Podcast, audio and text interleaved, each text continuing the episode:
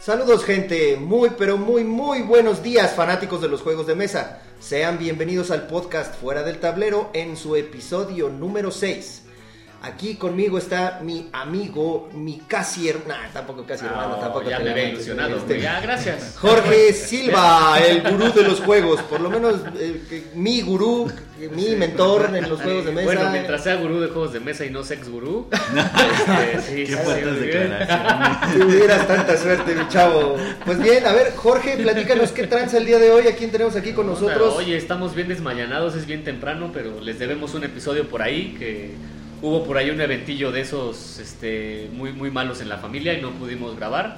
Sí, perdón, lamentamos no haber podido subir episodio la semana pasada. Bueno, ustedes sabrán, no nomás estamos enfocados a ustedes, no nos pagan todavía para esto. Si así fuera, pues vale madre, hubiéramos hecho algo, claro, ¿no? Pero claro, pues en este caso no. Pero sí, una disculpa, vamos a tratar de que no vuelva a suceder hasta la siguiente. Así es. ¿Eh? Hasta la siguiente vez. Que pase. Hasta la siguiente ocasión. Uno nunca sabe. Porque tiene que pasar, pero bueno. Y por eso no pudimos ir a la Querétaro. Bueno, estuvimos allá nada más como Blood and Plunder, no como Fuera del Tablero. Nos fue bastante bien. Jerry, te la rifaste, canal. Muchas gracias por haber estado por allá aguantando vara y todo el show. Entonces, pues un saludo, Jerry. Sí, si escuchan por ahí de repente un sonido como de motor. Estamos aquí en el taller mecánico. No, es cierto. Estamos en el aeropuerto y es una avioneta. Estamos en el aeropuerto y es una avioneta aquí atrás de nosotros. No, están cortando el pasto aquí atrás porque mi amigo aquí no corta el pasto él, entonces tiene que... Llevo 3 semanas que no estoy en casa, güey, voy a llegar y voy a cortar el pasto. Además agradece que estamos grabando el pinche podcast, güey. No, y bueno, aquí tenemos unos super invitados especiales el día de hoy para este podcast. Está con nosotros Tabula Ludos, hola, Alex y Alan, que ya seguramente los conocen, ya los siguen en sus redes sociales. Muchachos, ¿cómo están? Muy bien, muchísimas gracias por la invitación. Ya también nosotros los hemos escuchado y ya también los seguimos. Ahí andamos de chismoso con las publicaciones que sacan, entonces sin problema, ¿verdad? Que sacan, que publican, que comentamos todo. Ahí andamos y compartimos también. Muchas gracias. Y bueno, antes de empezar, vamos a hablar de nuestros patrocinadores. ¿Cómo es? Antes que nada. Antes que todo. Que yo sigo referencia que solo entiende nuestro amigo el enfermo por los juegos. Que yo sigo sin entender su madre, pero bueno. Nuestros patrocinadores, que ya los conocen, Sponge Games, que los pueden seguir en sus redes sociales, Facebook, Twitter e Instagram. Así los encuentran, Sponge Games. Después está La Guarida del Pirata, amigo. La Guarida del Pirata, que nos pueden encontrar en Instagram como Guarida del Pirata Mex y en Facebook como La Guarida del Pirata. ¿Y qué hace La Guarida del Pirata? La Guarida del Pirata es distribuidor oficial de un wargame llamado Blood and Plunder en la época dorada de la piratería, que nuevamente volvemos a decir, vamos a tener un episodio enfocado exclusivamente a ese fabuloso juego. ¿Ya lo conocen ustedes? De vista nada más. Sí, de hecho la primera vez que yo lo conocí fue, no, que lo vimos fue en Mega. No. Seguramente. Sí, en Mega XP. Así es. Está a un lado de los de Doxa. De hecho, fue lo vimos. De hecho, Doxa. Y de hecho, que tú nos pusiste ahí las imágenes. El último episodio de South Park. Que se llama Board Girls. Si no lo han visto, búsquenlo en internet. Es dedicado a los juegos de mesa y sale Blood and Plunder. Lo mencionan. De hecho, mencionan como tal Blood and Plunder. Porque resulta que los creadores del juego, los creadores de la serie son fanáticos del juego. Y bueno, pues en una ocasión invitaron al staff completo para hacerle sus dibujos y pues bueno, para ver algunas reglas y poder hacer ese episodio. Sí, lo vamos a subir las imágenes y la imagen del equipo de Unlock Games hechos monitos de South Park. Sí, claro. Está muy bueno, búsquenlos. Bueno, y la ludoteca satélite, que es un espacio para jugar, ahora ya lo cambiamos, va a ser cada mes. Nuestra próxima reunión es el 14 de diciembre y pueden ir ahí a jugar más de 60 juegos de mesa. O comer, a jugar o a comer. Ya también Tabula Ludos ha ido con nosotros. Sí. ¿Y qué tal? ¿Qué les pareció? ¿Bien? Todo muy bien, muy a gusto. Bien, qué bueno. Muy rico también. Bueno. Y se te olvida, como siempre, mencionar las redes sociales de Fuera del Tablero. Estamos en Facebook como Fuera del Tablero MX, y el correo es fueradeltablero@gmail.com. ¿Y si ves el correo? O... Sí, lo tengo aquí para que me lleguen notificaciones, nomás que no hemos recibido un solo correo. Qué triste. Ya, por lo menos mándenos un correo para decir, hola, ya los escuché o algo así, no sean cabrones, ¿no? Manden nudes, no. Ah, caray, qué fuertes declaraciones. Bueno, vamos a empezar. Que era de este tipo de podcast. Vamos a empezar con nuestro podcast. Y espérate que empecemos con videos, güey. No, nervioso. Ya vámonos. Vete tú. Bueno, ya, jóvenes, ya. En nuestros podcasts anteriores, en el 4 y 5, que el 4 hablamos de juegos de terror, le estábamos diciendo que no sabíamos si había juegos de Edgar Allan Poe, y por ahí ya nos dijeron que sí. Está Masque of the Red Death, de IDW Games, Nevermore, y Mystery Romy, Murders in the Rue Morgue. Rumor. Ay, disculpa. Acuérdense que aquí el señor es el aquí es el Rue Morgue. En la Rue Morgue. Sí, Masque of the Red Death es un juego que hemos visto mucho, que de hecho ahí lo tienes en Amazon, que está a muy buen precio, que lo hemos visto. Pero también sube y baja. Sí, es uno de los que sube y baja mucho. ¿Cuál es el que dices? Masque of the Red Death. Okay. Y Nevermore es un juego de cartas, básicamente. Entonces es muy barato y es muy fluido. Es para... Sí, para sacar. La verdad es que yo no los conocía. Sí, nosotros... O sea que mi idea de sacar un juego de Edgar Allan Poe ya valió madre. No, olvidan, pero todavía podemos sacar el juego para zurdos, güey. Sí, y para daltónicos. Creo que daltónicos también ya hay uno. Tengo que investigar. Sí, hay uno. ¿Y luego qué pasó, amigo? Es más, tendrías que comprarlo. Es el primero que tienes que tener ahí. Se supone, yo leí que el Sagrada estaba hecho también para daltónicos y es una mentira. De hecho, el que está para azul, Glass of Sintra, las fábricas de un lado las acomodas para daltónicos. Entonces está el diseño para que pongan los... De hecho, los Jolly Ranchers, las figuras de los Jolly Ranchers concuerdan con la factura. Es que sí parecen. De hecho, de un lado está el tablero esa parte, y aparte las fichas de azul traen textura, precisamente para identificarlo, y el juego ahí te dicen las reglas, que es indicado para las personas daltónicas. Fíjate. También por ahí ahorita que dijeron de textura, Uno sacó su juego de braille. Ajá. También lo acaban de sacar. Y otro de los juegos que también pueden entrar en esa parte es Nictofobia. Nictofobia es un juego que se juega completamente con los ojos tapados. Con unos lentes negros. Creo que lo subió. Y es puro tacto. Alexandra, ¿no? Subió que dice que como que no le gustó mucho. No, nosotros que lo tiene que jugar varias veces.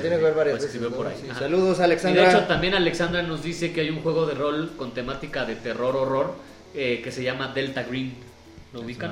No lo ubico. El más de terror que ubico es los de Vampire, porque yo fui jugador de Vampire durante muchos años. Y también que también tenemos que hablar de juegos de rol, amigo. De rol en algún momento. Juegos de rol. No sé si nos puedes acompañar también, ya que tú estuviste ahí. Sí, yo estuve muchos años de rolero. Bueno, no como máster, sino más bien como participante. Okay. Entonces, ¿y de qué clan eras? Toreador. Ahí sí yo desconozco del tema. Yo también. Y del episodio 5, que fue de juegos viejitos, Rich Cuevas nos comenta que él tiene un juego llamado Gemas. Nosotros también. Es muy viejo, no de qué año. Es mexicano ese juego, completamente. Es un juego para dos personas, es como jugar Conectar Go. 4. Go. Es como jugar Go. Exactamente. Okay. Entonces, tiene otro que se llama Shogun, que es un tipo ajedrez. Ay, que nos subió fotos, ¿no? Nos que venían ahí las fotos. Que eran como unas piezas blancas y traen como kanjis. Ajá, sí, ese lo tiene también Antonio Arcano de las Isometrías, así es como lo conocemos. ¿Cómo? Marco Antonio Arcano de las Isometrías. ¿El para qué cosa de quién? Ellos son de los parásitos de Valderas, tiene ese juego y es un juego como es un tipo ajedrez japonés. Ok. Entonces es, los vende él de hecho, incluso por ahí búsquenlo. Es muy estratégico, es mucho más estratégico que jugar ajedrez. Y es un poquito más tardado, pero está bastante interesante. Ok. Me lo vas a tener que subir a las show notes. Sí, también subimos fotos. Y Jorge Capitanachi, saludos Capi, nos comenta que él tiene un juego que se llama Great Escape, de 1992. Está bien interesante. Porque tienes que hacer con plastilina una uva.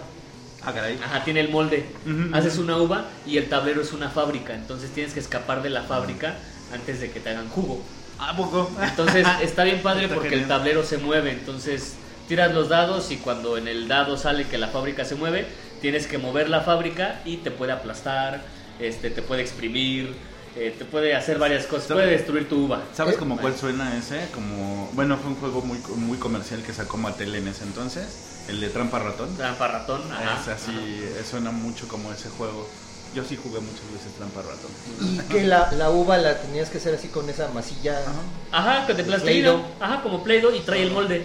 Okay. Entonces haces la uva y la vas, ese es tu meeple, por así decirlo. Okay. Y la vas avanzando y si caes en un lugar donde se mueve la fábrica y te aplasta, pues ya hacen vino. Que de hecho otro de los juegos así como de antaño que han estado volviendo a sacar ya Hasbro, ha sido La Herencia de la Tía Gata. Ah, La Herencia de la Tía Gata. Sí, ese es de los juegos más antiguos. ¿Como Clue? Okay. Sí, pero con esteroides.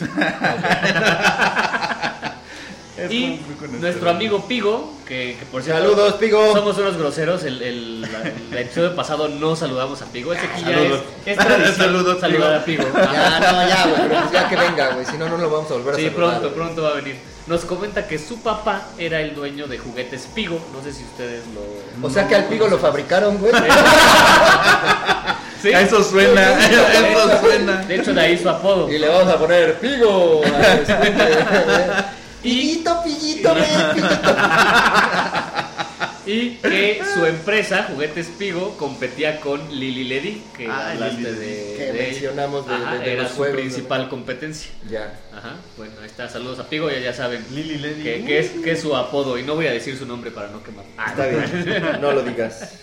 Dale. Y Mauricio Sebel nos comenta que en otros episodios, en episodios pasados, que no considera Time Stories como un legacy. No. Pensándolo bien, no es un legacy. Fíjate que entré a internet justo cuando mencionó eso, a empezar a buscar algo del Time Story, y hay una serie de páginas así completas de que unos defienden que sí es legacy, otros dicen que no, yo ya no me meto. Es como los Unlock. O sea, los Unlock son juegos que puedes jugar una vez.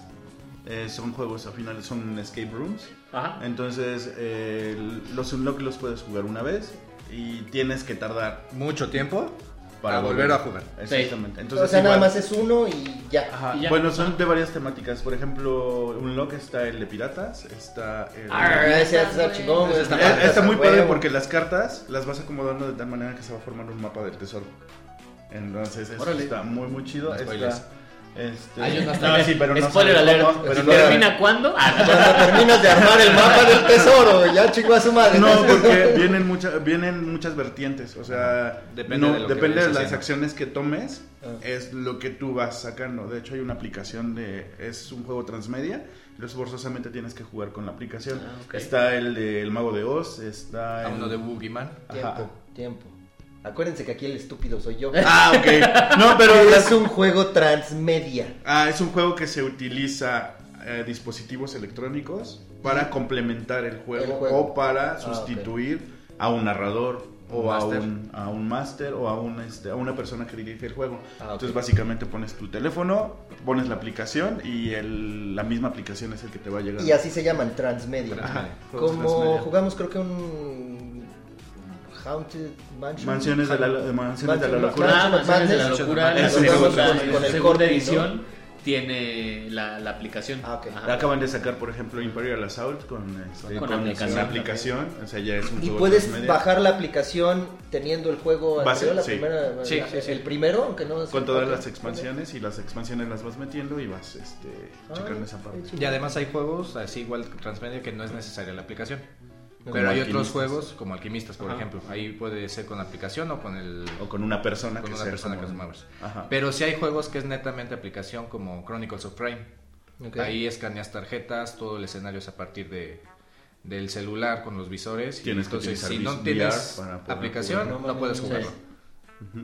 Qué chingón. ¿Y por qué no has traído tú nunca uno de esos, güey? Soy pobre. Pero esa es la cuestión de juegos transmedia. Unlock entra dentro de esos juegos tipo Time Stories.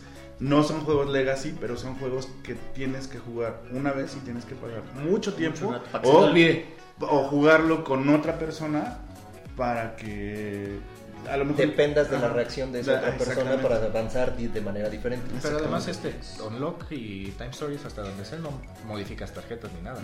Y un Legacy lo que tiene la característica es que tienes que romper, que tienes que quitar, como Pandemic. Así es. O el Risk. El Risk Revolutions.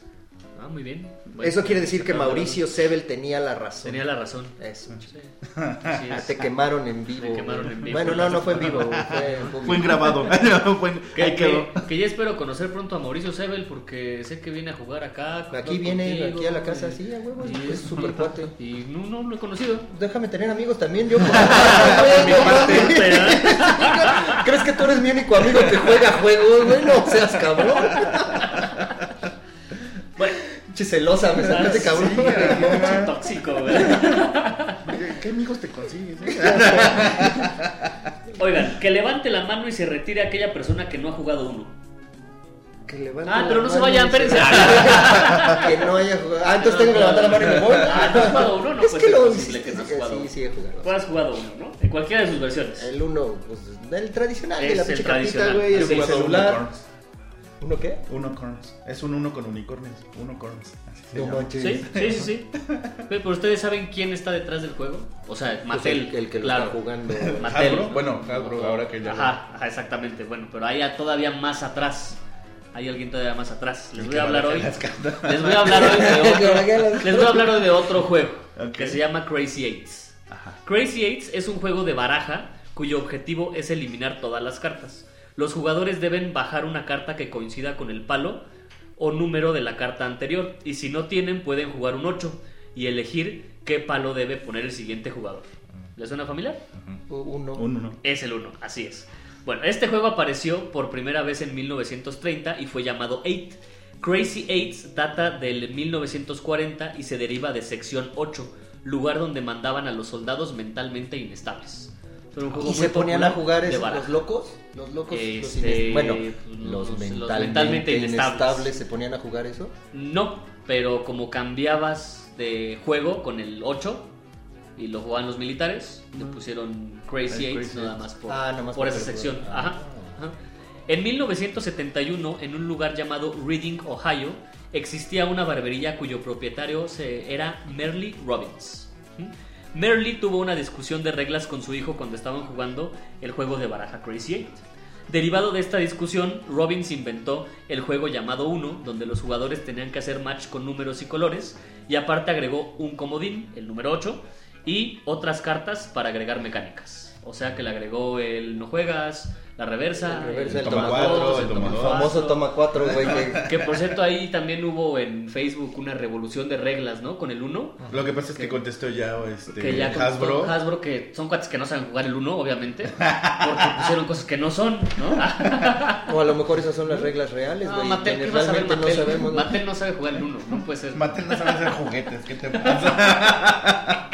Bueno, solamente Pigo, regresen a los juguetes Pigo. La familia Robbins ahorró $8,000 y manufacturó 5,000 decks del juego 1, los cuales vendieron en la barbería de Merle.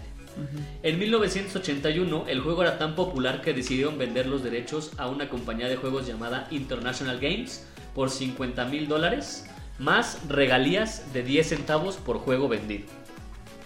Y finalmente Mattel adquirió International Games y pues se quedó con el juego de Uno. Y ahora el Uno es de Mattel. Sigue en producción. Mattel. Uno tiene 27 spin-offs del juego. O sea, diferentes variantes como el Uno Staco, el Uno Spin, el Uno Attack, el Uno Jenga, el Uno Gigante, etcétera, etcétera. Oh, sí. Son cartas de tamaño carta. Cartas grandotas de Uno. No, mami, juegas así. Nunca lo he visto. Así son del tamaño de. Pues es exactamente lo mismo, pero es enorme. Ajá. Y tiene más de 250 juegos temáticos. O sea, está el Uno de Hello Kitty, el Uno de Zelda, el Uno de Mario, el Uno Unicorns. Tiene más de 250 que incluyen videojuegos, deportes, equipos y series de televisión. Sí. Eso sí. Ese es el fenómeno del 1. Y ahorita que ya está el 2. Ahorita que ya está el 2. Ya salió 2. ¿Cómo? Así se llama. 2. 1, 2. No, 1 es el juego principal. Y sacaron la secuela, por así decirlo, que se llama 2.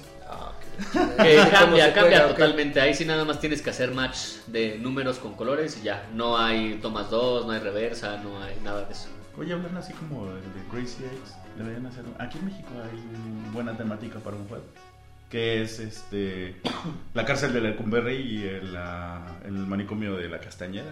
No mames, estaría chido. Podrías hacer un juego tipo escape. Ya ves, ahí está tu juego. Ahí está. Vámonos. Aquí en México, hay mucha temática para sacar y muchos lugares para sacar. Entonces ahorita se me ocurrió eso de, imagínate un juego de la cárcel de Lecumberri. El palacio de Lecumberri, como un escape room, pero de las poquianchis, güey. No, un juego de cartas como Bloody Inn, que es un juego donde tienes que esconder cuerpos y no te tiene que descubrir la policía, eres un asesino. Entonces, hacer uno de las poquianchis. En Tepito, ¿no? Es en Tepito, amigo, esto fue en León. No, lo de Bloody Inn. Ah, del Bloody Inn, pero en Tepito. Ah, ya. Yo creo que las poquianchis, cabrón, tú no sabes nada de historia, este güey. Sí, eso estaría padre. Es una buena temática. No, podría ser. Bueno, ese fue el dato curioso. Espero haberlo sorprendido. Oh. Otra vez. Chingón trato. Traigo más. Cada vez estás peor, güey. Bueno, vámonos al tema principal del podcast, que es aprendizaje o enseñanza de los juegos de mesa, porque aquí mi amigo Alan utiliza los juegos de mesa en el aula. Exactamente. ¿No? ¿Y cómo lo haces, amigo? Cuéntanos un poquito. Pues los llevo y jugamos. Vámonos, gracias. No, de hecho, el que me sugirió empezar a llevar los juegos fue mi marido. Hola. Mucho gusto. Fíjate, curioso, aquí está. Cuando empezaba a jugar fue esta, a lo mejor te podría servir, y con Fury of Drácula, la primera vez que jugamos fue, mira, a lo mejor este te puede servir para que lo lleves con tus alumnos, y pasó. Entonces empecé a cranearle cómo podría implementarlo. Para ese entonces estaba en la universidad de allá de Morelos, y poquito a poquito empecé a llevar juegos, y fueron juegos pesados.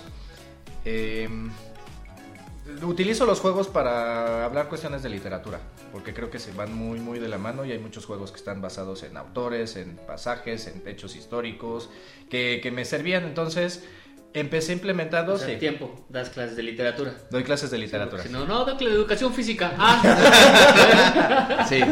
Y lleva uno para jugar. Sí, a nivel universidad doy de redacción y literatura, y a secundaria doy español, que también en secundaria he llevado juegos, pero ese es... con lo de literatura empecé llevándome Risk, God Storm, para hablar sobre mitología, okay, porque ese Risk está ambientado justamente en la Europa antigua, donde eres griego, eres babilonio, eres egipcio, celta y nórdico. Y además lo que está muy padre es que utilizas a los dioses dentro de tu ejército, y te dan ciertas habilidades al ejército y demás. Eso para hablar sobre mitología. También Risk 2210 para hablar de utopía y ciencia ficción. Distopía, ¿no? Distopía, sí, más bien que utopía, distopía. Betrayal at the House on the Hill para hablar sobre el terror en el siglo XIX, porque es una mansión embrujada. ¿Qué otro juego me estuve llevando? Bueno, esos fueron como que los primeros que llevaste. Y Carcassonne para Edad Media. Ajá. Y a raíz de eso, ya fechas más recientes, ya eran juegos más cotidianos, más no sé si juegos a cada día de clase.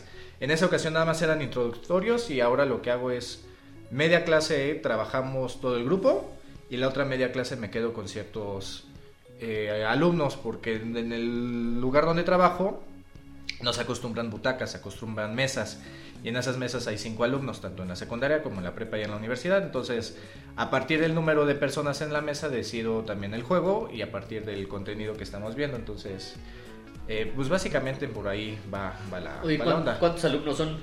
Aproximadamente van entre 30 y 40 alumnos por grupo. Madre, ¿y cómo lo haces con los juegos? Están divididos por mesa, casi siempre son de 5 personas. Entonces, queda bien porque hay juegos de 5 personas. Cuando llego a ver que son más personas en la mesa, sí digo, pues, en el nombre sea de Dios y de a parejas, y vamos a ver cómo funciona. Pero porque, o sea, ¿tienes a los 40 en mesas distintas? Sí, son mesas distintas y yo los pongo a trabajar, luego estoy viendo otras cuestiones por mesa separada y ya les digo, ya se cortó la mitad, nos vemos, me quedo con tal mesa. Incluso aplico el choasi. Okay, ajá, para que ellos no se hagan equipos para ver qué mesa se queda. Okay. Entonces, yo no decido qué mesa se va a quedar, entonces con el choasi quedan fascinados incluso por la aplicación. Sí. Y ya dicen, ay, perdí, ya nos quedamos y ya me quedo con ese grupo, ya saco el juego en cuestión de lo que estemos viendo. Ok, que choasi, para la gente que no lo conoce, es sí, Omar, que ya lo vi con cara de what. Es una aplicación en el teléfono que se llama Choasi, CHWAZI, ajá, que es para elegir al primer jugador o puedes hacer equipos. Ajá. Ahí está, ya lo tienen aquí. Se los vamos a subir ahí a las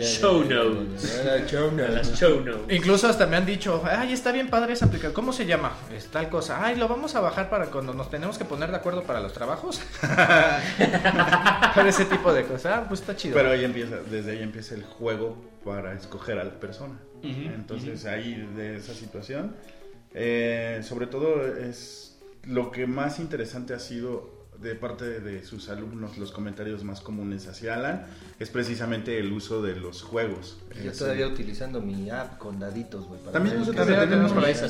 Ahí están los de Star Wars que tenemos. Sí, aquí también. Hay de Star Wars, de Cthulhu, hay un montón. Mucho del comentario es eso, la clase que rompe con el estereotipo de la clase tradicional. Ajá, así es. Así entonces, nunca te esperas que el maestro llegue y que te empiece a dar la clase y de repente llega con un juego de mesa que tenga que ver con la temática de lo que estabas viendo. Y que no son juegos que venden en el súper. Claro. Están acostumbrados. Uh-huh. Sí, bueno. y eso es lo que decíamos en el episodio 2, 3, no recuerdo, de juegos de mesa, bueno, los estilo euros, que están basados en algo, ¿no? O sea, que tienen una historia, tienen un background histórico de algo real, uh-huh, que nos puede servir. Exactamente. Es ahorita está, creo que el juego más pesado que tenemos en temática es Kill Shakespeare, que uh-huh, es precisamente también lo compramos porque una vez fuimos a una tienda allí en Querétaro. ¿De qué es el juego que hay que hacer? Es literal, es hacer quest, eres Kill Shakespeare, ajá, matar a Shakespeare. No, se supone que eres Julieta, Otelo, Hamlet, Falstaff, Viola. Te puedes utilizar cualquiera de esos 5 personajes que son de las obras de Shakespeare. Entonces tienes que luchar contra el rey Ricardo III y contra Lady Macbeth. Y Shakespeare es un mago que puede cambiar la realidad, entonces lo están buscando, pero tienes que hacer como quest para ayudar a la rebelión, que eres el representante de la rebelión, a vencer a Ricardo y a Lady Macbeth. Okay. Entonces es un juego muy pesado, es un juego muy muy temático, pero es muy muy pesado. ¿A qué te refieres con muy pesado? ¿Tema muy pesado por el idioma, por la temática y por la forma mecánica. O sea, sí, mal plan. O sea, un juego te puedes durar hasta 3, 4 horas jugando en Shakespeare. Entonces, no, pero es muy padre porque, por ejemplo, las tarjetas tienen fragmentos de las obras de Shakespeare. Entonces está muy ambientado en el inglés antiguo. Ajá, sí. Ah, qué chingón. Uh-huh, exactamente. Órale. Yo nunca lo he visto. ¿Y lo compraron entonces en Querétaro? De Pandasaurus, y de IW Games y Pandasaurus. Entonces, que es el que sacó y no es muy conocido ese juego. Y lo compramos en Troya Juegos de Mesa de Querétaro. Lo compraron en Querétaro. Exactamente. Lo conocemos. Esa es la parte de la enseñanza de Alan hacia salones de clase. Incluso hasta les he comentado, porque más bien me preguntan, ¿y cuál es el sentido? Digo, en primera, que conozcan algo distinto. En segunda, hay muchísimos beneficios a partir de los juegos. Que si la estrategia, que si la comprensión, que si el trabajo colaborativo, que el manejo de la frustración, la diversión también por su parte. O sea, al principio se me quedan viendo como el bicho raro y conforme va pasando el juego les empieza a gustar, les empieza a llamar la atención, empiezan a decir, ah, está bien padre, vamos a comprar, me gustaría comprarlo, ¿dónde lo consigue? ¿Qué tan caro es? Luego se los vende él y ya es un negocio. Ya es un negocio redondo. Oye, sí es cierto, voy a Pero es esa parte, y de hecho, básicamente por eso también apareció Tabula Ludos, y por eso tenemos un nombre tan nerd. A ver, explíquenme a mí qué significa Tabula Ludos. Tabula Ludos es juegos de mesa. Tabula, mesa, ludos, juego. Entonces, básicamente es eso. Me estás poniendo fuera de tabla. Básicamente por eso nació Tabula Ludos, porque empezamos, a partir de que Alan empezó a utilizar los juegos de mesa para enseñar, empezamos a crear un canal, por así decirlo, un blog, una página de Facebook, para que la gente que fuera empezando tuviera idea de qué es lo que puede jugar. O sea, en algún momento hablábamos, o sea, desarrolladores de contenido en México hay, pero hay en diferentes niveles. Entonces están los que ya van muy dirigidos hacia las personas que llevan tiempo en los juegos y que ya son muy especializados, y estamos los otros que queremos jalar a la gente que no conoce tanto del tema y poderlos orientar o poder dar nuestra experiencia como jugadores hacia ellos, en recomendaciones, en haciendo opiniones, haciendo tutoriales próximamente, cuestiones así por el estilo. Así como yo, que soy nuevo. Eres nuevo, que no sabes. Oye, ¿y nunca has utilizado el Salem para dar? Sí, de hecho me he llevado Salem, me he llevado el Hombre Lobo, ahí no juego, nada más veo, les voy a... Ah, qué bueno que no juegas, ¿eh? Sí, es que si escucharon nuestros episodios anteriores, hablamos de una anécdota donde alguien se mató a sí mismo en Salem. Bueno, aquí está la persona. Sí existe, es historia real, de verdad. Helo aquí. Sí, sí pasa. Estábamos jugando Salem y de repente fue así de, me quería matar a mí porque para... No, era a ti, era otra persona. No, somos de las parejas que no jugamos a favor uno del otro. Normalmente siempre jugamos uno en contra del otro. Ajá. Salvo que sea necesario. Ajá, jugamos en pareja, sin bronca. Pero normalmente lo que buscamos es jugar uno en contra del otro. Entonces esa vez sí me querías matar a mí y puso la carta así de, te voy a matar. Y yo así de, ya te mataste tú solito. Esa fue la anécdota de la noche. No. Estuvo épico, estuvo súper épico esa. Y su cara así de... chinga. Y entonces se le queda a ver, chinga. Ese soy yo. Le digo, pues sí. Le digo, y sí se parecen las dos cartas, la tuya y la mía, pero ya le digo, tú eres la bruja, qué bueno. Sí. Sí existe la anécdota y aquí está. La prueba viviente. Bien, oye, por ahí lanzamos también una pregunta al público, que de hecho Alan y Alex las estuvieron revisando por ahí y hay un par que se les hicieron muy interesantes. La pregunta fue, menciona algo que has aprendido con los juegos de mesa. Y tuvimos bastantes comentarios, muchas gracias. Tuvimos muchos comentarios.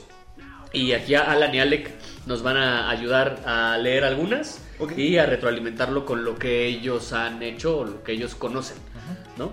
Entonces, ¿cuál quieren leer primero? Fíjense, bueno, me acaban de mandar un mensaje, de hecho, que hicimos un live antes de entrar con ustedes al aire. Y la verdad es que me acaban de compartir una experiencia que es muy chida y me están permitiendo compartirla. Dale. A ver, no voy a decir el nombre, pero... Porque es anónimo, porfa. Es una de las personas con las que juego. Fue víctima de violencia y abuso hace muchos años. Le hicieron cosas muy feas. Cuando lo conocimos era muy cerrado y no hablaba. En una noche se animó a darle una oportunidad a los juegos y pues ahora juega seguido. Le hacen pruebas de seguimiento por su situación y siempre le iban mal. Y hace unos días nos dijo que desde que está jugando ha mejorado mucho y que sus médicos no le creen que el único cambio que hizo fue jugar. Pero es, tomando en cuenta esta parte, y gracias por compartir la experiencia, es lo que les comentaba yo ahorita en un principio. El común de los comentarios ha sido la parte social, la parte de socializar. El mexicano buscamos mucho el jugar y el reunirnos para convivir, no tanto para competir. Y somos muy chingativos en los juegos. Es joder al prójimo, pero no en un plan de joderlo, de hundirlo. No en un plan sexual, ¿no? O sea, además, te digo a dónde me traes. ¿Tú me dijiste? Entonces, la gente busca más esa parte. Yo utilizo, por ejemplo, he utilizado juegos de mesa, gamificación, ludificación en espacios de trabajo precisamente para manejar cuestiones de estrés, para manejar cuestiones de frustración, para manejar cuestiones de trabajo en equipo y sobre todo de planeación. Entonces, la gente socializa más a través de los juegos de mesa. En esa experiencia, en esa parte que nos acaban de compartir, es muy común esa parte. Es juega para convivir y empiezas a soltarte. ¿Por qué? Porque es forzosa la interacción entre los jugadores. Entonces, obviamente para este tipo de personas que tienen una cuestión de cerrarse, de no hablar, pues es forzoso que tengan que hablar. Y entonces van generando sus herramientas, van generando esa comunicación. Y ahí está el ejemplo. Ese es un buen ejemplo de las cuestiones de los juegos. Y es lo que decíamos en episodios pasados, que es un icebreaker, ¿no? Es un rompehielos. Te abre la conversación. Y ha pasado muchas veces que estás jugando y de repente empiezas un tema de conversación, olvidas un ratito el juego y te pones a platicar. Y ahí que estábamos, entonces ya regresó el juego. ¿Quién iba? Sí, incluso sí pasa, también en las infografías que hemos hecho, varios de los comentarios que nos ponen es qué tanta interacción tienen entre jugadores. Y si hay juegos que de plano estás enfocadísimo en lo que tienes que hacer por la temática, por la mecánica. Pero hay otros que puedes estar en el desmadre mientras vas haciendo las acciones y el juego va fluyendo sin ningún problema. Creo que los wargames son de ese estilo, ¿no? O sea, porque tienes que tener que si la carta que te da tal cosa, que si activas a tu unidad con algo, necesitas hacer esto, o sea, tienes que estar súper clavado en el juego y no hay posibilidades mucho de estar conviviendo. Claro, también depende de la persona con la que estés jugando. A lo mejor sí, no lo que es también un juego... vimos así con uno fue con Five Tribes. Que jugamos en pareja y entre los dos, y ahora vamos a hacer esto. Chin, ya nos quitaron eso. Entonces estábamos entre los dos dialogando, pero porque no puedes hacer una estrategia mayor porque tiendas a partir de... No, nada más para la gente, perdón, ¿cómo es Five Tribes? Five Tribes es un euro de colocación de trabajadores y de losetas, en el cual eres... ¿De losetas? ¿Otra vez losetas? Y un chico de juegos de esos cabrones, güey. No. Por eso tienen tanta lana, güey. Eres un jeque árabe que tienes que controlar territorios para generar recursos y ganar el juego. Entonces puedes comprar cuestiones en el mercado que te ayudan a mejorar esos puntos. Puedes ganar genios, como se llama. Y esos genios tienen poderes que te van ayudando dentro del juego. Pero sí tiene su complejidad porque tienes que agarrar cierto número de meeples y ahí los acomodando uno por loseta. Sí. Y además, si mal no recuerdo, tienes que terminar poner el último meeple en un color donde esté ese meeple y así sucesivamente. Que no lo hayas puesto tú y además que no sea del mismo, que no sea de el mismo que acabas de poner, no puedes regresar sobre la loseta. Eso nos referimos con pesado, que tengan un poco más de estrategia y que concentración, es como dices, de los wargames. Tienes que estar concentrado en tu estrategia totalmente. Y los euros lo que tienen es esa parte, o sea que tienes que concentrarte completamente en lo que estás haciendo. Hay unos que sí te da la flexibilidad de que puedas pensar con más tiempo sin que te dé el famoso parálisis, el AP. Análisis parálisis. El apendejamiento. Nosotros le decimos AP, ya le dio el AP, sí, ya se apendejó. Y ese, por ejemplo, Five Tribes de repente es muy rápido, pero llega un momento en que te tienes que parar a ver ahora qué vas a hacer porque ya te movió un jugador y el siguiente jugador ya te volvió a mover tu estrategia y el siguiente ya te la volvió a mover y así sucesivamente. Es de solución de problemas inmediato. Ya. Esa es en la parte de del comentario y de todo lo que salió. De una cosa salió otra. Del comentario de Pepe. No, ni sé cómo se llama eso. Pero qué chido, ¿no? Que un juego de mesa le haya podido ayudar a salir un poco, a salir adelante, ¿no? A salir completamente y que haya un avance significativo a partir de que empieza a convivir con las mesas, o sea, en su mesa. Sí. Entonces, eso es muy, muy chido. A ver qué otro comentario traen por ahí. Me habían dicho de Mario Cruz. Saludos, Mario. Del Consejo de los Elders. Dice la importancia del carácter, la perseverancia, el trabajo en equipo y más. Que toda decisión tiene consecuencias, a no rendirse, que si a la primera no lo logras, inténtalo de nuevo, que la práctica es el maestro, que es mejor dar que recibir, que los tramposos pueden ganar, pero ¿a qué costo? Y que el olor a cartón nuevo es delicioso. Sí, nada como abrir un juego nuevo. Es como cuando abres un libro nuevo. Sí. Es así, de ese aroma al libro nuevo. Te así, subes igual a un coche nuevo. Ándale. De ahí a mí me gusta mucho el de que si a la primera no lo logras, inténtalo de nuevo. Yo cuando planteo la manera como trabajo con mis alumnos y les explico las bases de la gamificación, siempre les digo, a ver, ¿qué pasa con los videojuegos? ¿Qué haces con los videojuegos? No, pues te entretienes y demás. Y yo les digo, sí, pero hay algo muy importante. Te mueres y ¿qué pasa? Y lo vuelves a hacer. Y ¡ah, la chingada! Justamente eso. Y lo intentas, y lo intentas, y lo intentas, y te enojas, y mientas madres, y avientas el control, y de repente puede pasar una hora, te vas, regresas, y de buenas a primeras terminas matando al jefe que te estaba dando tu buena cagotiza, y no sabes cómo, pero lo logras. Y les digo, es que así nos tendríamos que manejar siempre. Entonces, el intentar, porque vas ganando experiencia, vas generando otras estrategias. Y eso a mí me llama mucho la atención en eso, que si la primera no lo logras, inténtalo de nuevo. Aunque a veces no estoy de acuerdo con los juegos de mesa que aplique.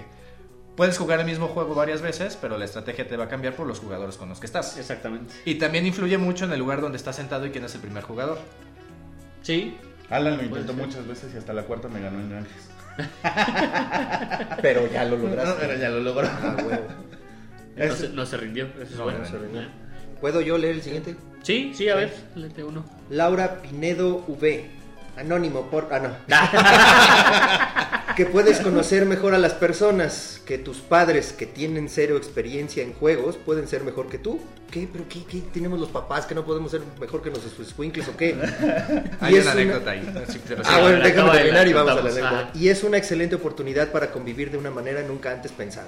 Los juegos de mesa son un excelente ejercicio mental en los ancianos. Padre, ya nos pasó chingada. Madre. Sí. Pues, Laura, gracias por tus comentarios. A ver, cuéntanos esa. Pero sí, antes de eso, los juegos de mesa son excelente ejercicio mental. Sí, está comprobado que reducen el Alzheimer. Pero no nada más para los ancianos, ¿no? No, digo, para todos. También a nosotros ya se nos está yendo el pedo. ¿De qué hablamos? ¿De qué estábamos hablando? ¿De qué hablamos? ¿Quiénes son ustedes? Puta madre, güey. No está más viejo que tú, güey. Uno de los que empezamos a evangelizar con esto de los juegos fueron a mis hermanos. Y entonces todas las reuniones, llámese Navidad, Año Nuevo, cumpleaños, era el bonche de juegos. Y llegó un momento en que ellos mismos nos preguntaban, ¿qué van a llevar? Había una ocasión que éramos 8 personas, estábamos jugando Love Letter y a cada rato pues era repetir que hacía la reina, que hacía la princesa, que hacía la no sé qué. Entonces el recurrente era, no bajes a la princesa. Mi mamá de repente se asoma, ahí está medio viendo y se va. Y lo mismo pasa con mi suegra, nada más ve y se va. Y en esa ocasión llegó un momento en que era repetir tanto lo de no bajes a la princesa, que de repente se oye, no. Y dice mi cuñada, ¿qué tengo que hacer? ¿Qué era con las tarjetas? Mi mamá estaba arriba en su cuarto y de repente nada más se oye por toda la casa, pero que no debes bajar a la princesa. ¡Coño! Así como en Salem, que no bajes a tu personaje. Y ahí ves que no lo aprendemos. Y fue muy divertido porque nos ganó el no bajes a la princesa, porque no estaba en la mesa, estaba en su cuarto y nada más como que retumbó la casa, así como una experiencia mística. No bajes a la princesa. Pero es cierto, o sea, y sobre todo también con los niños, la cuestión de repetición, a final de cuentas, es aprendizaje. No es lo más adecuado el aprendizaje por repetición, pero sí aplica mucho esa parte. O sea, sí te ayuda mucho en repetir. Es que antes así eran las multiplicaciones, ¿no? Sí. En mi caso así fueron. Y era repetición. Y ahorita ya les ponen cubitos y les ponen otra técnica diferente y ya lo están entendiendo, sí, ¿no? Dices, ya saben que... madre, si a mí me hubieran enseñado así las pinches tablas, me hubieran costado menos chanclazos, ¿no? A ver, mi amigo George... Aquí, Alejandra Tolentino. ¡Ay, no! ¡Miriri! ¿Por qué lees tú ese? Es el canon, parece que no es el que sigue. Alejandra Tolentino. El daltonismo es más común de lo que creemos. Ah, yendo por su viejo. Cuando la gente está entretenida puede pasar hasta 6 horas sentada con un solo juego. Sí. True story. La gente altamente competitiva se divide entre personas amigables y personas tóxicas. ¿Y mandones? Que personas tóxicas... Conocemos un chingo. Y hay uno mayor. Lo más importante, los juegos te permiten convivir. Anónimo, por favor. Lo más importante, los juegos te permiten convivir con gente con la que nunca habrías pensado coincidir y generar buenas amistades. Cabe y mencionar. Eso que no juega, ¿eh? Ah, sí. Cabe mencionar que así conocimos a Alejandra, así conocimos a Jorge. Y nos conocimos en la famosa reunión del Sirloin. Ah, sí, exactamente. Nos conocimos también se conocieron ahí. También ahí nos conocimos. Te digo que de ahí salimos. Conocimos pero ahí no jugamos. Fue justamente fue en la primera reunión que fuimos a tu casa. A la casa en... Esa vez que yo fui a tu casa fue la primera vez reunión. Que fueron ustedes. Sí, que jugamos con él. Ajá. Ah, sí. Ella después en casa de Don Venas. De Don Venas, exactamente. Saludos, Don Venas. No quiero preguntar por qué le dicen Don Venas. ¿Quién sabe? Tampoco nosotros preguntamos nada más. Llámeme así, nosotros vamos. Espero que sea porque se llama Benito. No. Don Venas, no. Entonces no preguntemos. Sí, no, mejor no. Alex, a ver, ¿quieres leerte otro? Claro que sí, estaba checando... Me voy a volar el más. Es que este se me hizo bastante. El que tú quieras son los invitados. Quetzal Jiménez. Quetzal. No importa género, nacionalidad, raza, estatus social, edad o trasfondo cultural. Todos disfrutamos los juegos de mesa por igual. Nuestra historia es la misma desde el cómo lo conocemos hasta por qué seguimos jugando. Me consta que existen reglas, pero que la imaginación y la diversión es infinita para quien quiera tomarla sin límite alguno, sobre todo en los juegos de rol. Lo importante es divertirse porque es un juego y ese es el concepto inicial del que parte todo lo demás. Si no es divertido, no es un juego, solo un conjunto de reglas para una actividad. No estoy de acuerdo aquí. Te estoy viendo Twilight Imperium, es más divertido ver el pasto crecer. Depende mucho con quién juegues. No existen personas que no les gusten los juegos de mesa, solo personas que no han jugado el indicado. Ahí sí no sé, güey. Fíjate, tengo a mi compadre. Ajá. Saludos, Vic. Que de plano le he intentado poner varios juegos de distintas tipos de temáticas y todo. Y dice, no, mejor tráete el cubilete. O no, tráete las cartas, güey. Mejor. Y yo así de, güey, pero es que inténtalo. Y ni siquiera lo intenta. Víctor. O sea, se cierra mal pedo, güey. Mal pedo. También conocemos otro Víctor que es igual. Será por el nombre, güey. También conocemos otro Víctor que es igual, que le pones a jugar y no mames, qué pinche aburrido. No, güey. Está muy complicado, güey. Ladra menos y juega más, cabrón. Pues sí, yo también, yo estoy de acuerdo con Quetzal. Es porque no han jugado su juego de mesa. Ajá. Ay, güey, pero es que ya qué más le pongo, güey, después de mis 7 juegos que tengo. ¿Qué más? Qué bueno que mencionas los 7 juegos. Yo presumiendo que tengo 117. ¿Cuántos tienen aquí los jóvenes? 260. Ya conoció la ludoteca. No, está cañón. 260 juegos. ¿Han hecho alguna vez cuentas de cuánto tienen gastado? Un chingo. Sí, tenemos la cuenta. ¿Y es más o menos? Nomás no digan dónde viven, güey, para que... Como unos... La última vez fueron como... 4,000 dólares aproximadamente, un poco más. Madre. De repente de una de esas sí me quedé, oye, necesitamos otra cerradura. ¿Pero por qué? Porque tenemos... no cuestan $2, necesitamos otra cerradura. ¿$4,000? No, se me hace poquito. Son $80,000, es muy poquito. Para 200 y cacho de juegos. No, ya subió. 80, o sea, baros, fácil, no, o sea, se me hace poco. Yo tengo más o menos entre 40 y 50 mil y son 117. Pero lo que de aquí está importante es que mi marido es como la gente de las cuponeras en Estados Unidos. Encuentra ofertas debajo de la piedra, entonces. Por ejemplo, conseguí, es lo que te platicaba la anécdota, conseguí Twilight Imperium, es de los juegos más caros y de los juegos más largos. Pero un Twilight Imperium te sale en $4,000. Yo me salí 1,400 pesos con una expansión. Entonces yo estando allá en de repente le gana la ansiedad. Es que ya lo voy a comprar. Espérate. Ay, Trickerion. Ajá. Y así estaba. Y ya voy a pedir Trickerion. ¿Y cuánto estaba con el 1,200? No, 2,200. De repente, quién sabe en cuánto bajó. Compró el juego base con una expansión como en 1,200 justamente. Entonces casa ofertas. Fácil. Es que es como dice Alan, o sea, no No es el precio neto. O sea, siempre lo consigo. Tú lo consigues. Ajá, más barato. Entonces, ¿Te lo imaginas en el súper, güey? A ver qué frijoles. Ah, mira, es que... De hecho, sí soy así. Sobre todo con los tomates es así de... No, este no es. Fíjate, la semana pasada estuve en Hermosillo. De ahí nos estuvimos moviendo. El chiste es que llegamos hasta Tucson. Y fuimos a un Target porque de ahí quise ir a comprar el Horrified. Y estaban los juegos al 3x2. O sea, te llevabas 3 y pagabas 2. Y estuve viendo. Y la verdad, no aproveché la oferta. O sea, nomás agarré por el que yo iba uno y a chingar a su madre. Entonces, tú sí te hubieras agarrado los 3. No, sí, y de hecho, sobre todo estoy mucho en la casa, en los juegos de compraventa de juegos. Ajá. Hay una chava que conocemos, se llama Ana, que de hecho vende a veces muchos juegos. Sí, Ana DM, buenos. La DM, y muy buenos y a muy buen precio y muy buen cuidado. Entonces ahí fue cuando nos hicimos del Green Forest, por ejemplo. Hay juegos que se nos han resistido mucho. Pero ella vende de segunda mano. Sí, segunda mano. Okay. Pero hay mucha gente que cuida mucho esa parte de los juegos, entonces los venden micados y toda la situación. Entonces, está padre. Bien. ¿Qué tiempo llevamos, Jerry? Bueno. 49 minutos. Ah, todavía vamos. Bueno, síganle con el de Quetzal. Ok, dice, sí.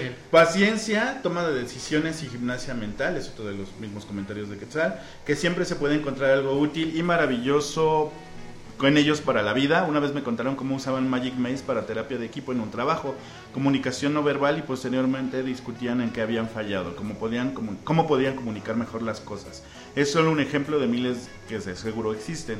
Me enseñaron mucho de inglés, sí, arte también, redacción y comprensión de lectura, sí, también, Magic the Gathering, Netrunner, PTS y muchos más TCGs a lo largo de los años. Y por último dice que nuestro legado esté en lo que amamos y el poder compartirlo. De ahí, el cuatrimestre pasado me llevé con diseñadores gráficos Pantone. Y le digo a Ale, siempre que juego Pantone me doy cuenta... desgraciadamente de la poca cultura popular que llegan a tener la gente. Y esa es cultura del pop. No, pero es aparte hay personajes que conozco más allá del daltonismo. De repente veía que se hacían bolas con los personajes. No, antes. Bueno, este es un juego que se llama Pantone. Ustedes son diseñadores, ya saben que es un Pantone, entonces eso pues... No sabemos que de repente es así, oiga, ¿qué es un Pantone? Y fue así, ¡ay! Entonces... Neta, estaba estudiando diseño y no sabía que era un Pantone. Pero sí hay, porque al final... Amigo, si nos estás escuchando... No estudies diseño. No estudies diseño. Oye, yo pensé que le ibas a mentar su madre, güey. Yo pensé que le ibas a mentar su madre. Es que yo soy, por ejemplo, ese tipo, cuando él empezó a darle clases a diseñadores, yo soy diseñador gráfico y publicista, entonces... Cuando Alan me dijo, ¿qué juegos les llevo? Le digo, de primera instancia. Pantone. Claro. A mí me enseñaron que era un Pantone desde que entré a la carrera. Básico, o sea, es de lo básico. Y ahí cuando me dice, casi me da, así. Me da el... Sí, era un shampoo, ¿no? El Pantone. Yo soy ingeniero, a mí no me chinguen, soy ingeniero. Entonces, pero fíjate, o sea, si tú como ingeniero sabes que es un Pantone, sí, que no mames. O sea, que no mamen exactamente un diseñador que no sepa que es un Pantone. Entraste la carrera, amigo. No, y aparte el Pantone es un juego que es dirigido casi completamente a una, pues más bien para una cultura pop. Okay. O sea, ¿de qué va el juego? Pantone es un juego sumamente visual. Son 4 tarjetitas de distintos colores. Hay 4 azules, 4 negros, 4 rosas. Y hay muchos colores. Hay una batería de personajes.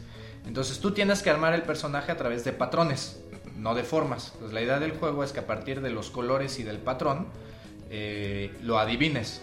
Y si la ronda no se adivina, se van dando pistas y van saliendo pistas.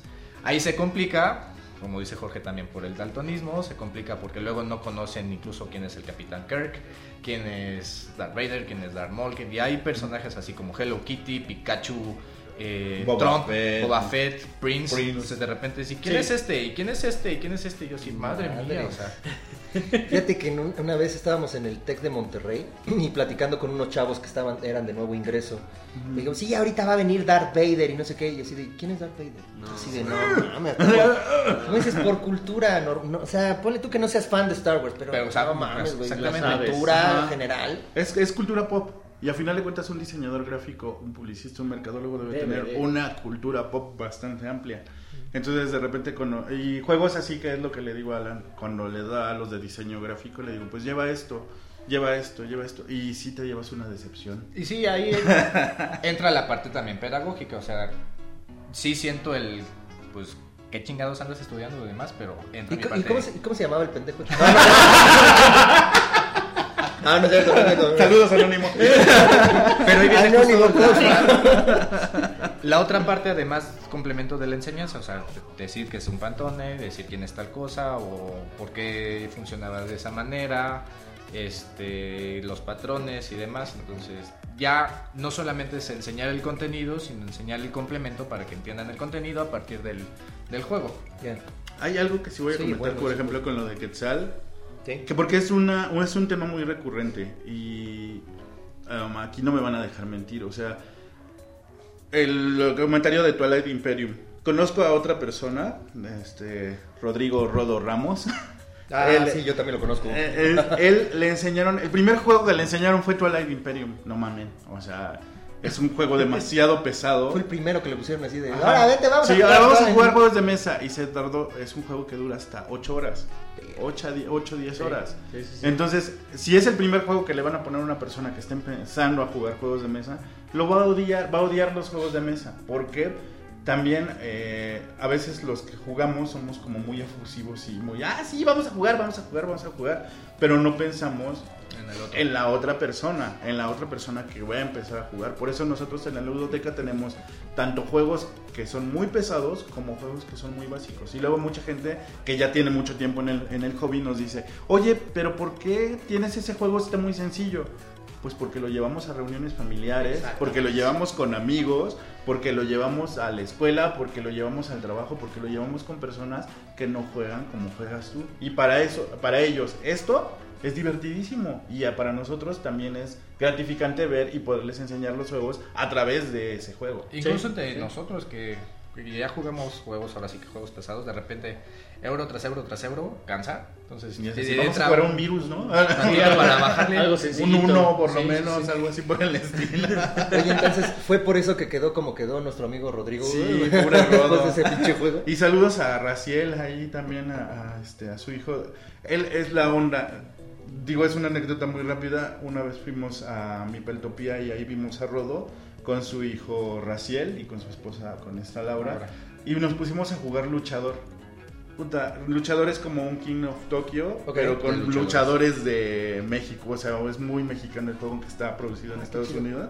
Y él se puso a narrar la lucha, o sea, como si estuviera así. El niño, su hijo. No, él, Rodo. Rodo se puso a narrar el juego como tal. Entonces, la verdad, el juego para mí ha sido uno de los juegos más divertidos que he jugado por la manera en cómo lo narró, que es mucho de lo que dice ahorita también Quetzal, de cómo te metes al juego y de cómo lo disfrutas. Eso está muy chido. Sí.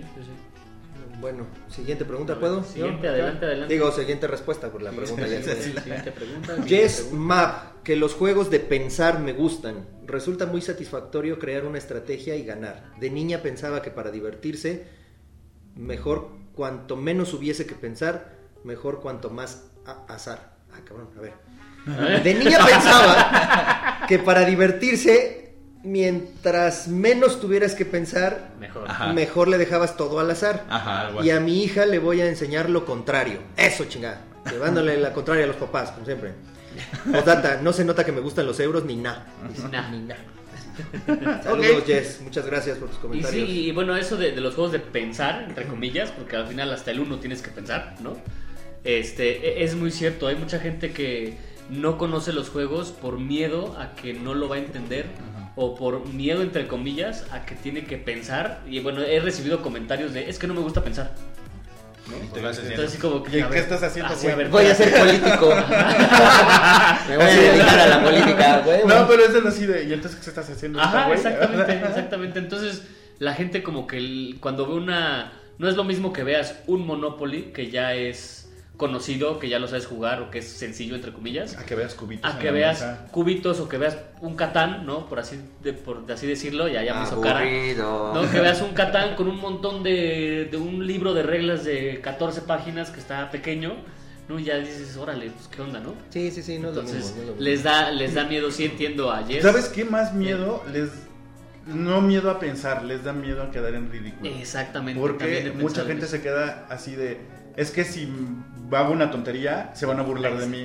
O sea, es la típica cultura que vamos. Güey, o sea, de todas maneras, aunque no hagas tonterías, me burlo de ti. Y más en la mesa. Y más en la mesa donde estamos, exactamente. Déjame leer estos dos más. Carlos Almeida, saludos, amigo. Se va a oír muy rimbombante, pero ser organizado con mis cosas. Güey, la organización de los pinches juegos es algo que nos tiene muy, muy mal a mucha gente. Entre ellos, nuestro amigo el enfermo. Alex. O sea, pinche juego lo tienes que abrir, le tienes que, de inmediato, güey, le tienes que empezar a poner sus pinches bolsitas, sus miquitas, güey, y luego tienes que organizar todo, y si no te queda igual, y la tapita te queda medio arriba, sí. Puta, ya va el mal, si la tienes que volver a sacar y volver a acomodar, sí, así eres tú, ¿verdad? Sí.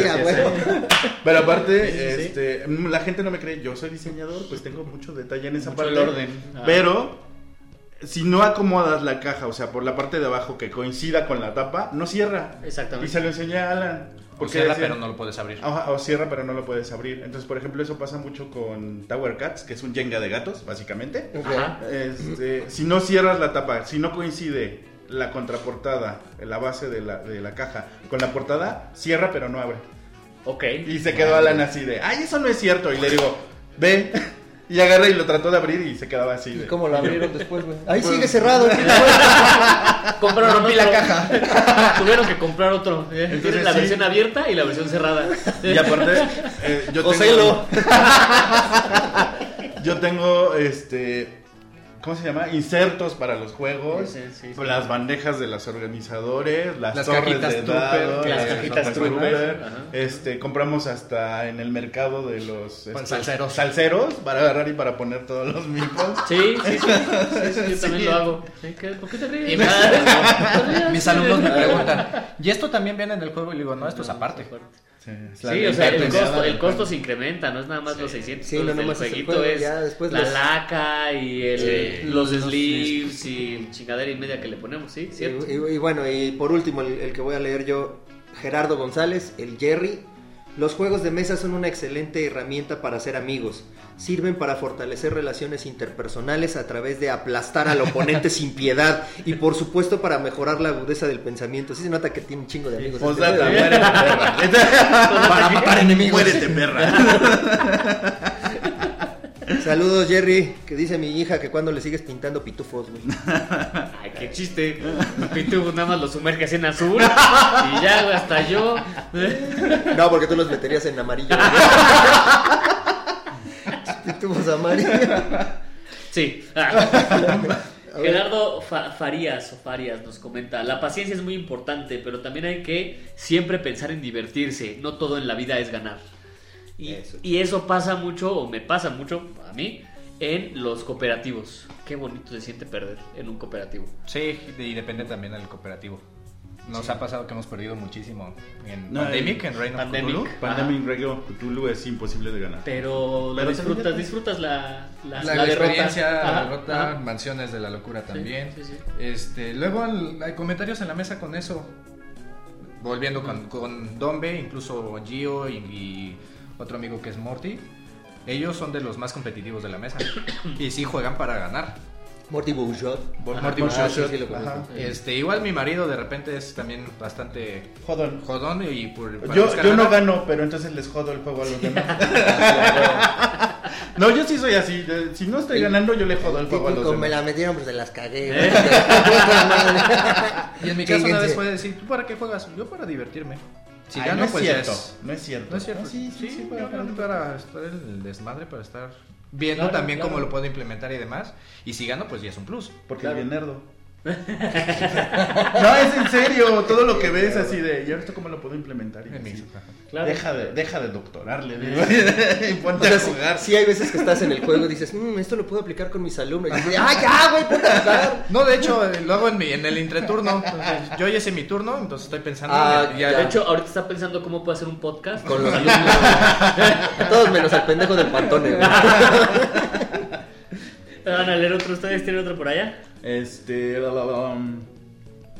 Aquí está, de Rich Cuevas.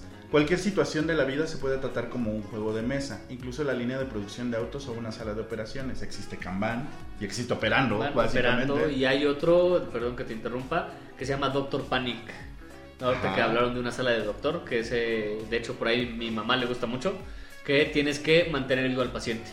Pero es un juego cooperativo y tienes que hacer varias, como...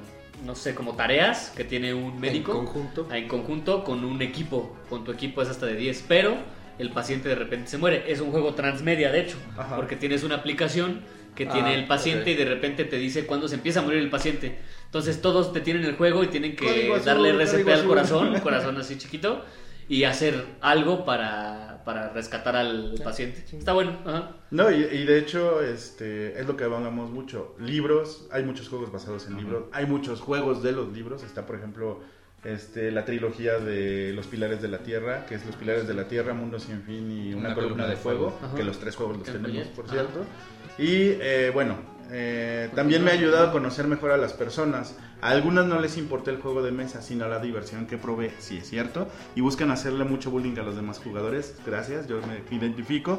Otras están muy preocupadas por seguir las reglas al pie de la letra. ¡Morre!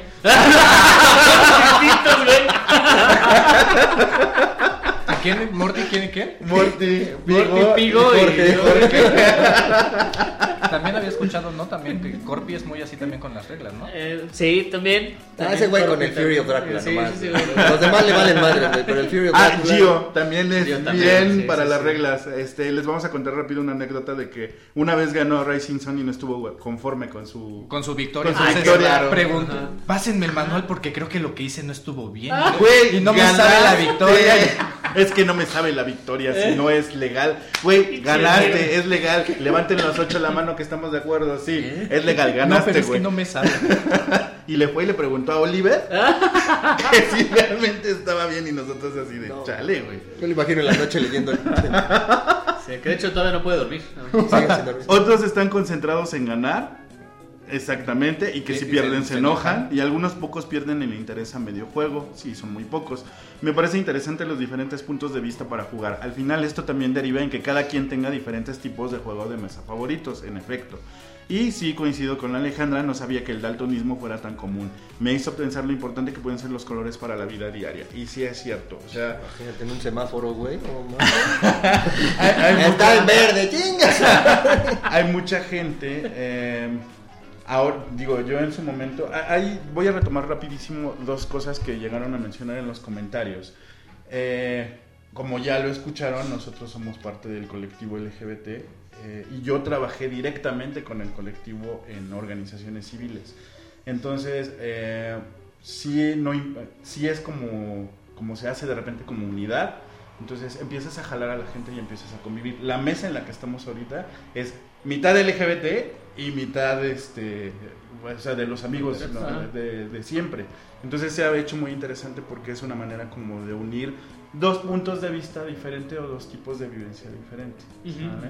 Incluso en su momento llegué a utilizar juegos de mesa precisamente para los chavos. Hay muchas historias en la cuestión LGBT de chavos que corren de su casa, que golpean, que maltratan, que cuestiones así por el estilo, y utilizaba esos juegos de mesa como para convivir, como para hacer esta parte que es muy común, que es muy que ha sido muy mencionada en todos los comentarios. Nosotros mexicanos buscamos los juegos por convivir, por romper el hielo y por hacer amistad, o sea, y por fortificar la amistad que ya se tiene. Más o menos parecido a lo que te mandaron a ti, ¿no? La anécdota. En este caso era violencia y en este caso es, bueno, pues la preferencia sexual y pues de repente juegas un juego de mesa para tratar de que la gente empiece a seguir con. De hecho hay un juego de mesa que está dirigido a... hay dos juegos de mesa ahorita que son dirigidos a la comunidad LGBT, que es... Fog of Love. Que tiene su versión gay y tiene su versión de gay de chavos y chavas, o sea, la portada son dos chavos o la portada son dos chavas y el objetivo del juego es hacer una pareja. Okay. Y puedes hacer una pareja con, o sea, una pareja hombre-mujer, mujer-mujer, hombre-hombre, y el objetivo del juego es ese. Hombre-animal, hombre... No queremos saber más allá de eso. Y la última, que también me ha dado mucho de los comentarios, es que a últimas fechas Alan y yo cuando hemos jugado nos hemos encontrado con personas con discapacidad, sobre todo visual y auditiva. Entonces es muy interesante que hay juegos que sí les puedes enseñar a ellos, porque están, por ejemplo, imagínate jugar un Nictofobia con una persona invidente. Ah, te rompe la madre. Exactamente, pero es exactamente eso. De hecho, así está creado Nictofobia. Ajá. El creador es, no me acuerdo, es un familiar o alguien cercano al creador, era débil visual o invidente, y por eso creó el juego. Ya. Entonces, todo ese tipo de hay juegos para todos, hay juegos que ni siquiera te imaginas que existen, ¿no? Uh-huh. Es una cuestión bien padre el ver cómo la gente hoy en día hace juegos para todos, literal. Sí, sí. Es un mundo completamente. Sí, ¿no? O sea, y precisamente que es un comentario que nosotros dejamos como tabula en la pregunta. La cultura en los juegos de mesa de aquí apenas está creciendo. O sea, apenas es un bebé. Sí, estamos chavos todavía. Lo comparo mucho con la cuestión de los cómics en su momento. Yo empecé en los cómics cuando apenas empezaba La Mole, cuando se hacía en el Juan de la Barrera, entonces ahí en División del Norte. Uh-huh. Y obviamente, y estaban todas las tiendas de cómics alrededor y todo lo demás de nacionales. Y ahorita, ¿qué es? Es La Mole, la Comic Con. Sí, o sea, ya sí, ya entras a la Comic Con y obviamente pues ya es un mundo de gente la que llega, ¿no? Entonces los juegos de mesa va a ser así, pero va a llevarse su tiempo. Ajá. ¿Sí? Así tal cual. Sí, así es. Pues es lo que están haciendo como la Mega XP, ajá, que ahí va creciendo. La Rola Game. Yo tengo una confesión que hacer. Cuando salió la Mega XP dije, no es tiempo, no es hora, y estuve equivocado. Sí, qué bueno. Porque sí, había mucha gente. Yo esperaba mucho menos gente de lo que hubo en la primera edición de Mega XP.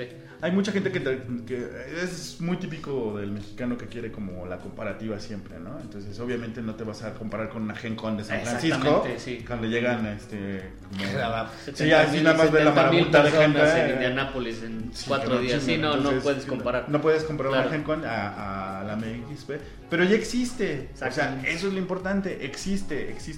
Ya existían obviamente exposiciones independientes, que yo conozco bastantes en la parte de, sobre todo en la parte de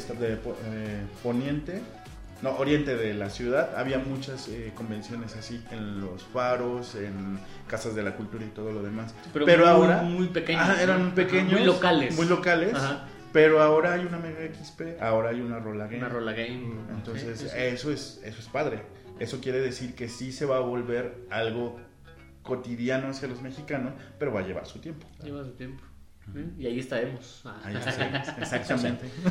Pues ya llevamos bastantito, yo creo que ya le cortamos. Vamos a leer un par más, ¿te parece? Sí. A ver, aviéntate uno por ahí. ¿Tienes? Dice Manuel Hernández, historia, con los juegos de Twilight Struggle sobre la Guerra Fría y con Hannibal y Hamilcar sobre las guerras públicas.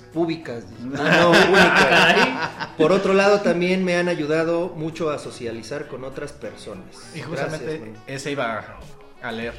Sorry. Porque es lo que aplico. Vamos a relacionarlo, que les decía al principio. Vamos a hablar sobre mitología, pues les traigo un juego donde están los dioses, y para recordar. Vamos a hablar de ciencia ficción, pues ahora es un juego sobre ciencia ficción. No quiere decir que sea el juego basado. Por ejemplo, vimos un juego de ciencia ficción que se llama, un cuento de ciencia ficción que se llama Autor, y me llevé Misión Red Planet. Entonces, que tenga que ver a lo mejor con la temática y demás, y pues complementa muchísimo. Y sobre todo cuando sí hay temas. La reunión que hicimos en Tepozotlán, no había jugado. ¿Cuál es los imprescindibles? Que también está basado en la Primera Guerra Mundial, que es un juego colaborativo. The Grizzly. Que están muy bien hechos en cuestión de contexto, de temática, y complementa muy bien. Muy bien. A ver, dale. Aquí tengo a Mayela Romero, que dice que el dinero es efímero. Sí, claro, por todo lo que gastas. Y Aldebarán Lozada, que es más o menos algo parecido a otro comentario. Estudia y consigue un buen trabajo porque los juegos buenos son caros. Difiero porque no todo juego bueno es caro. No, bueno, no, o sea, todo, no, digamos no todo que es, caro, juego caro es bueno. Es subjetivo, ¿no? El que es bueno o no sea bueno. Tengo un amigo que le encanta Monopoly, a mí se me hace un juego muy malo y él se le hace un juego muy bueno. Entonces, de hecho, sí, pues creo que ya, ¿no, amigo? Creo que ya. Listo, ¿cuánto llevamos, Jerry? Ya, llevamos 1:13 ya.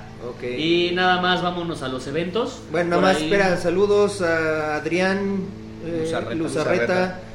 Manuel Ruiz, a Sanctorium de Aguascalientes, a Red Panda Dragon, Omar Ben, Red Migio, Juegos de Mesa Querétaro, Ulises Padilla. Sorry, ya no nos dio tiempo de leer todas las respuestas. De verdad, muchísimas gracias por todo lo que nos han estado mandando. Chavos, les agradecemos muchísimo y pues esperemos que así siga esto, ¿no? Y ahora sí, vete a los eventos. Por ahí ustedes conocen a los chicos del Faro Azcapotzalco. Están haciendo cosas. Se llama el colectivo El Último Hogar, que de hecho está basado precisamente de las comics de Dungeons and Dragons. Por eso le pusieron el colectivo Último Hogar. Ellos son un colectivo que están en el foro de Azcapotzalco, en el Faro de Azcapotzalco, que está exactamente a un lado del Metro del Rosario.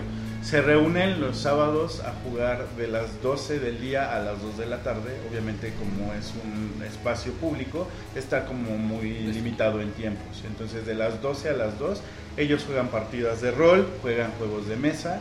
Y el colectivo también lo que está haciendo ahorita es que está metiendo a los chavos del bachilleres a jugar, precisamente. O sea, ya están utilizando la cuestión de ludificación para los alumnos y para los chavos, y que ya sea como accesible en el sentido de conocer para todos. Muy bien, muy bien. Hay que ir, vamos a darnos una vuelta un día de estos. También está la Rola Game Expo, que es este próximo 23 y 24 de noviembre en Guadalajara. Es principalmente como de diseñadores, ¿no? No, es general. Ajá. Pero sí van muchos diseñadores. Hay mucho diseñador mexicano y hay mucho juego de desarrollo mexicano ahorita. Entonces, entre los cuales quiero mencionar, hay un juego que se llama FGF, que es False Gods Fall. Es del esposo, es la caída de los dioses falsos, o de los falsos dioses. Es hecho por el esposo de una compañera mía de trabajo, de ahí de donde estoy yo laborando. Y la verdad he visto algunas imágenes, las miniaturas y todo, está muy padre. Dense una vuelta ahí. ¿Va a estar allá? Va a estar en Rola Game. Entonces dense una vuelta para conocerlo. Y pues ya espero que algún día lo podamos tener aquí para haga, jugar el juego. Desde hace como un año me dijeron nos lo va a traer, no nos va a traer. Y bueno, ahí en la Rola Game van a poder encontrar un juego exclusivo que se llama Party Warriors, que es un crossover de diseñadores mexicanos. Entre, digamos que es el colectivo, entre todos hicieron un juego de mesa. Y también están participando en ese crossover algunos generadores de contenido. Algunos generadores de contenido están participando, como Jugando Ando, Oliver de la Parra, Juegos de Mexa, Ignite Games, Rinoceronte. Ahí hay varios, va a estar bueno el jueguillo. Y finalmente la Mega XP, que es próximo 29 de febrero y 1 de marzo en Expo Reforma. Ahí vamos a andar, obviamente ahí vamos a estar todos. Todos, desarrolladores. Y listo, todos. Pues muchas gracias, amigos, por haber venido. Muchas gracias por la invitación. Desde tan lejos. No están tan lejos, están aquí cerca. De cerro a cerro. Sí, de hecho, de cerro a cerro. Muchas gracias. Y pues vámonos, amigo Omar, ¿algo más? No, ya mencionamos todo. Muchas gracias a todos ustedes y adiós.